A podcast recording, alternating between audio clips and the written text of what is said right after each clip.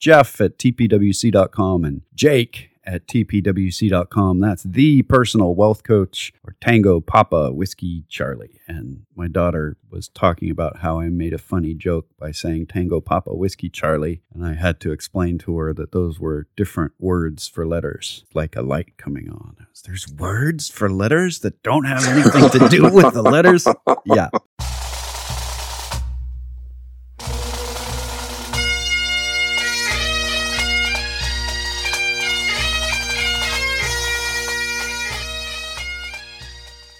And we're, I was going to say back. We are. We're back. Welcome to an exciting episode of the Personal Personal Wealth Coach, starring Jake and Jeff McClure, McClure where we once say, more un, once more unto the breach, my friend.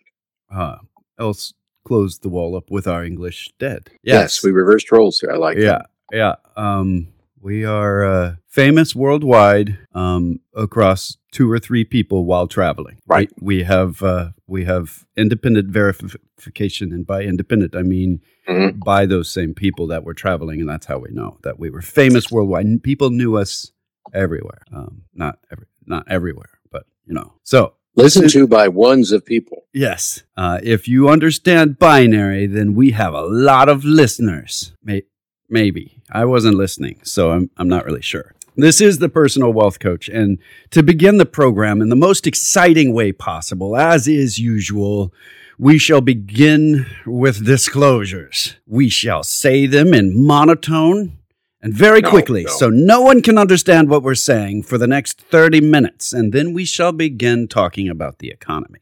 No, no, we won't. But we do have to say some disclosures. Firstly, we are both bald, bearded Uh, people. I wouldn't. I wouldn't want to go so far as to say gentlemen. Uh, we we um, neither of us were born into nobility. So we are bald, bearded. We like puns. We're a little pedantic, and that doesn't have anything to do with your feet. See, that's how pedantic we are. And only one person understood that one, I think.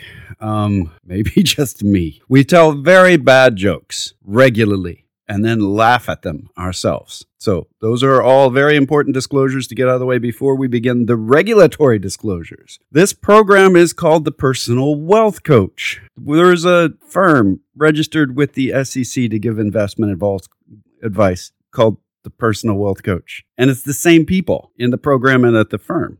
Just because the firm's registered to give advice with the S E C doesn't mean that the government thinks that we are golden children or any other kind of glowing term. There's no approval uh, implied in any way. They haven't anointed us. Um, I'm not sure that that's the verbiage they wish us to be saying about it, but it'll do.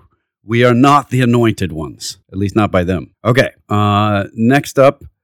Just because the firm's registered to give advice doesn't mean we can do that on the air. Why? Because there's a specific legal meaning for investment advice, not financial advice. Anybody can give financial advice. Their investment advice has to be given by somebody who's acting in uh, as a fiduciary. They're acting in the best interest of their client, putting their, them way ahead, giving full disclosure of all conflicts of interest and all fees and keeping privacy and all that. We can't do that on the air. We don't know everybody that's listening. Uh, all maybe we do.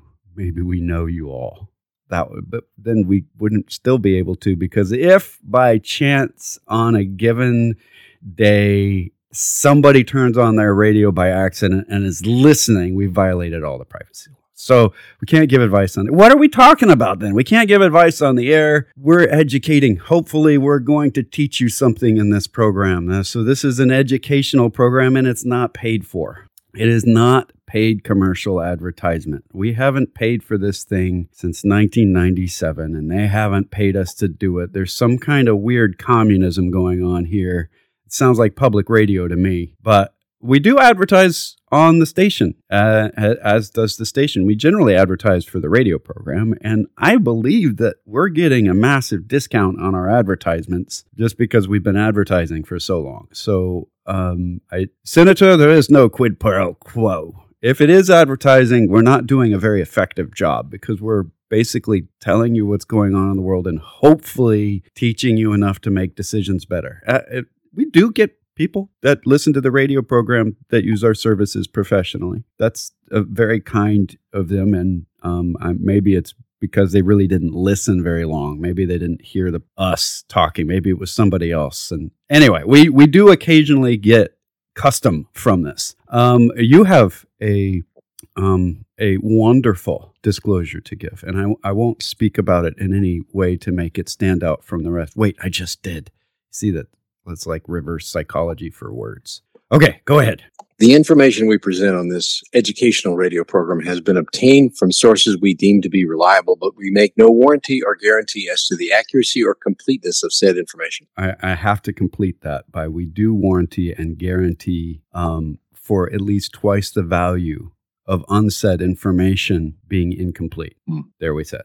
That that was our final disclosure, and now we're on to talk about uh, much less sane and rational things than that. Th- what did the market do this week? Well, if you started off at the beginning of the week and you looked at the end of the week and you looked at the S and P five hundred stock index, you would notice it was down zero point seven four percent. Of course, during the week, it soared up, soared down, soared up, and then fell back to just below where it was. And it's been doing that for several weeks now. The amazing thing about what's going on in the market right now is not what happened in the market this week.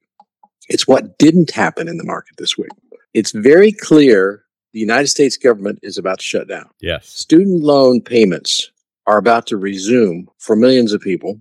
There's a massive strike against not one, not two, but three major auto companies. Yes, and the price of oil has gone back up above ninety dollars, which means we have a higher cost of gasoline. This, all these things together, I mean, the, the economy is rolling along very nicely, and I'm sure it can handle any one of them and maybe two of them. Having all four at the same time, I, the amazing thing to me is it did not scare the traders on Wall Street into dumping stocks. I'm glad they didn't. Uh, I think we can get through this, but all of this stuff happening at once, and it is just kind of, I, I think the balance here has come because the in the middle of all this, we had a very, very low month over month uh, P C E inflation. What does that mean? Uh, P C E. Uh, when I say P C E to people in passing, they get this this look on their face. They nod their heads and they smile, but their eyes glaze over just a little bit. And I know, oh, I just said something that most people don't say every day. What is the P C E inflation? It's basically the C E is important. It's consumer is the C. Expenditures. Personal consumer expenditures. Basically, it's different from the from the C P I. The C P I is is fixed with a certain uh, weirdness, and they don't change it around. Right. It's P C E a, the, basically says, let's weigh everything according to how much of it the consumers are buying. I mean, the, if yeah. price goes up on yeah. something you're buying a whole lot, then the P C E will go up. If it goes up on something you're not buying much of, it won't go up very much. The it's other one. Accurate. The other one is about the goods. So it's a basket of goods that don't get interchanged. It's got a bunch of stuff in there that aren't actually goods that anybody actually buys, too. Mm-hmm. And it says these things, when they change in value, get averaged together. So that's called the C P I. The P C E, man, we're so wonderful as economists. We just acronize, ac- give an ac- it's not even an acronym. It's just abbreviated, and we act like it means something. It's like... It does. Oh, it does. So... P C E is what people are actually buying and how much they're actually spending. So it's different than the prices of the individual goods. It's how much are we spending versus what we're making, which means prices are moving. Okay, now back to you, sir. Well, okay. So the market didn't crash, which is kind of weird. It's like the dog that didn't bark in the night, uh, for those of you who uh, appreciate mysteries. Um, and those of you that don't, but, there's a mystery about what that even means. So yeah, go and there ahead. was a th- there's a quote that goes with this. Uh, Larry Fink, who is the head of BlackRock, which is the largest asset manager, I think, in the world at this point, made an interesting comment when he was speaking at a conference in Europe. Um, he said in his long business career, he has never seen this level of fear before. And the important thing to recognize about that statement, and, and he went on to say several other things, including the fact that he doubted we were going to have a recession. And if we did have one or two recessions in the near future, they would be very, very mild. Those are the kind of recessions that happen and nobody notices. But the, the big thing I think to take away from what he said is market bottoms is where the maximum fear is expressed and in a system. Stock market tops just before major collapses. Display, the, the public displays irrational exuberance at point. And there will be people that say this can go on forever and there's no way we'll ever have another recession. And I'm going to give a nothing spoiler. But money to make. I'm going to give what? a spoiler. Nobody's saying that right now. Nobody's, yeah, right. Nobody's saying that right now. As a matter of fact, the fear level is very, very high. The fear level, as I said before, hits maximum at the bottom of a recession and a stock market bear market. Yep. The fact that the the fear level is so high right now strongly suggests that we're about to have a economic boom and probably a market boom. Now, we're not promising that. We're not forecasting it, but it strongly suggests that. Uh, the, the signals, the indirect signals that have been very dependable for fifty years are not being as dependable today. That's the understatement of the century. Yeah. That- As they were. We're we're not done with the market, but we'll get into the psychology of that when we finish the market. Why is it that we have exuberance at the top and fear at the bottom? And uh, and there's actually really fascinating and amazing studies on the subject, but we, we got to finish the market and then we can talk about that.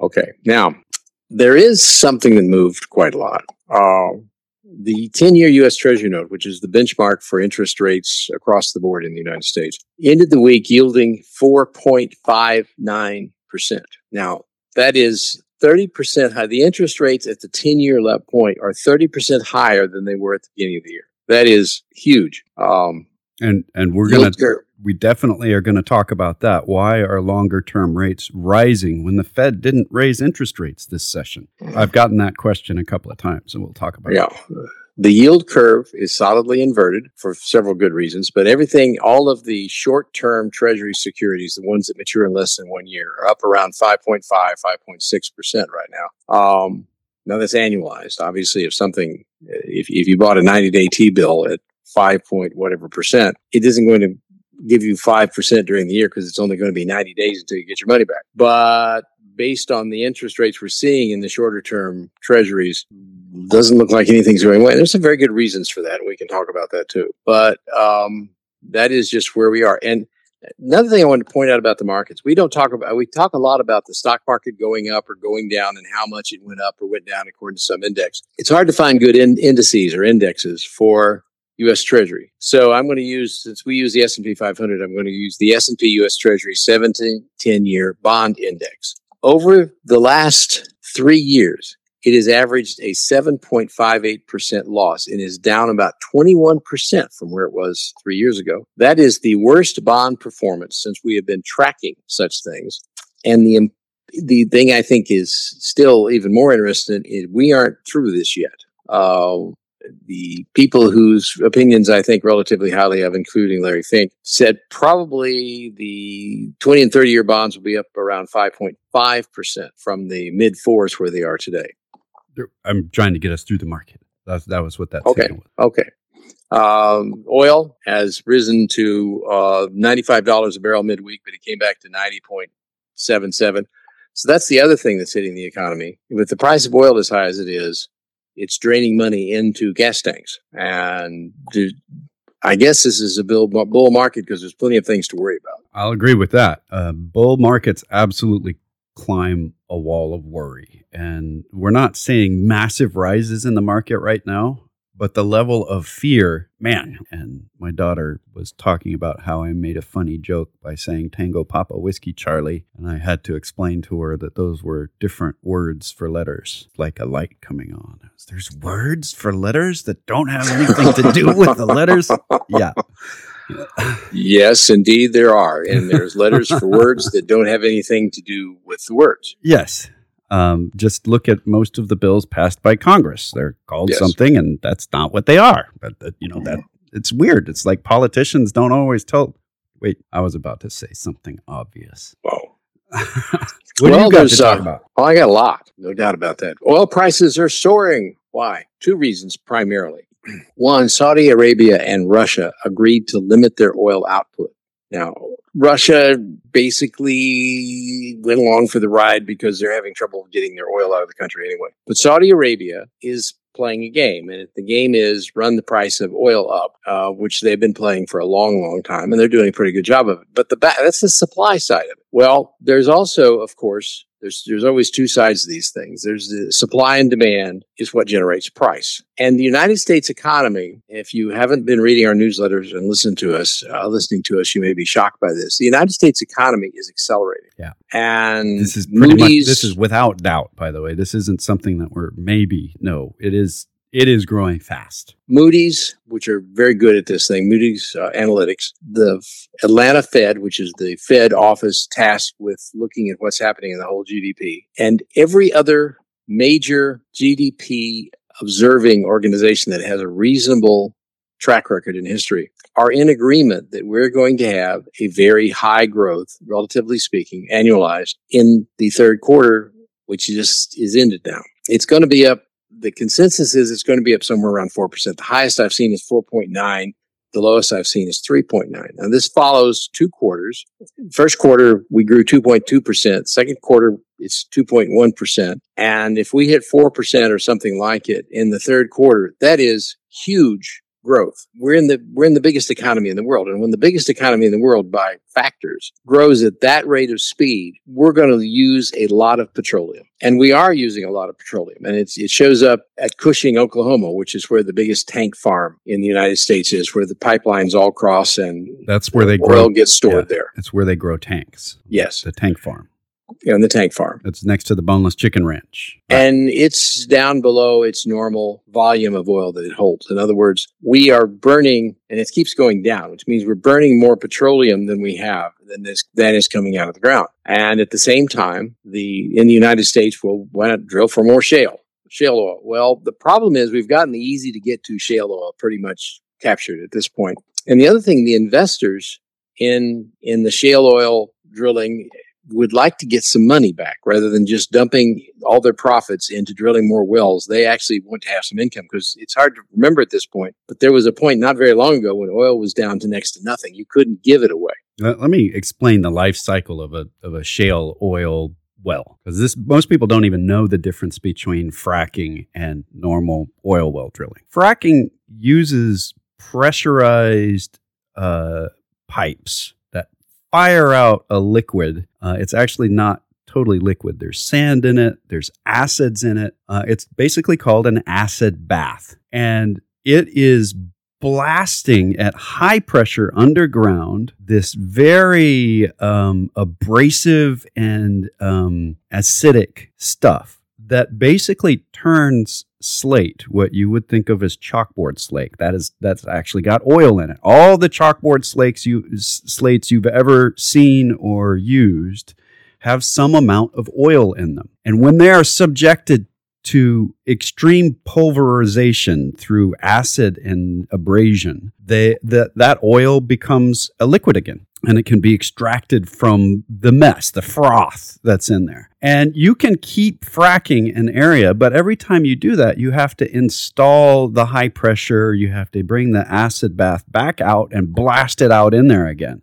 Then you have to extract that acid if you're in Texas. In Oklahoma, you don't have to, and that's why it's the earthquake capital of the United States again. It outclasses California and Alaska because they're leaving the acid in the ground. Uh, so you extract the acid most other places um, in North Dakota and in Texas. You extract the acid, and then you spend the next three or four years extracting what you pulverized. Uh, why does it take that long? Because you don't want to have to pump a bunch of stuff into the ground to get it out. Your first year, you get the most out, and then you get depleted amounts after that. There's a whole depletion calculation on it.